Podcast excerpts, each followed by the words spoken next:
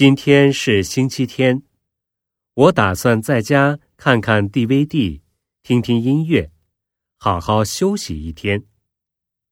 可是，一吃完早饭，我太太就说想出去看电影，不想待在家里，所以我只好陪着她出门了。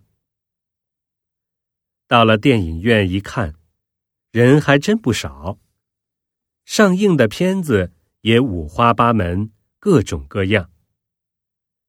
不但有法国电影，而且还有印度电影呢。我还没看过印度电影，所以打算试一试。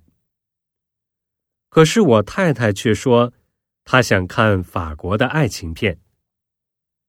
我们对电影的兴趣爱好不同，怎么办呢？商量以后，我们决定各看各的。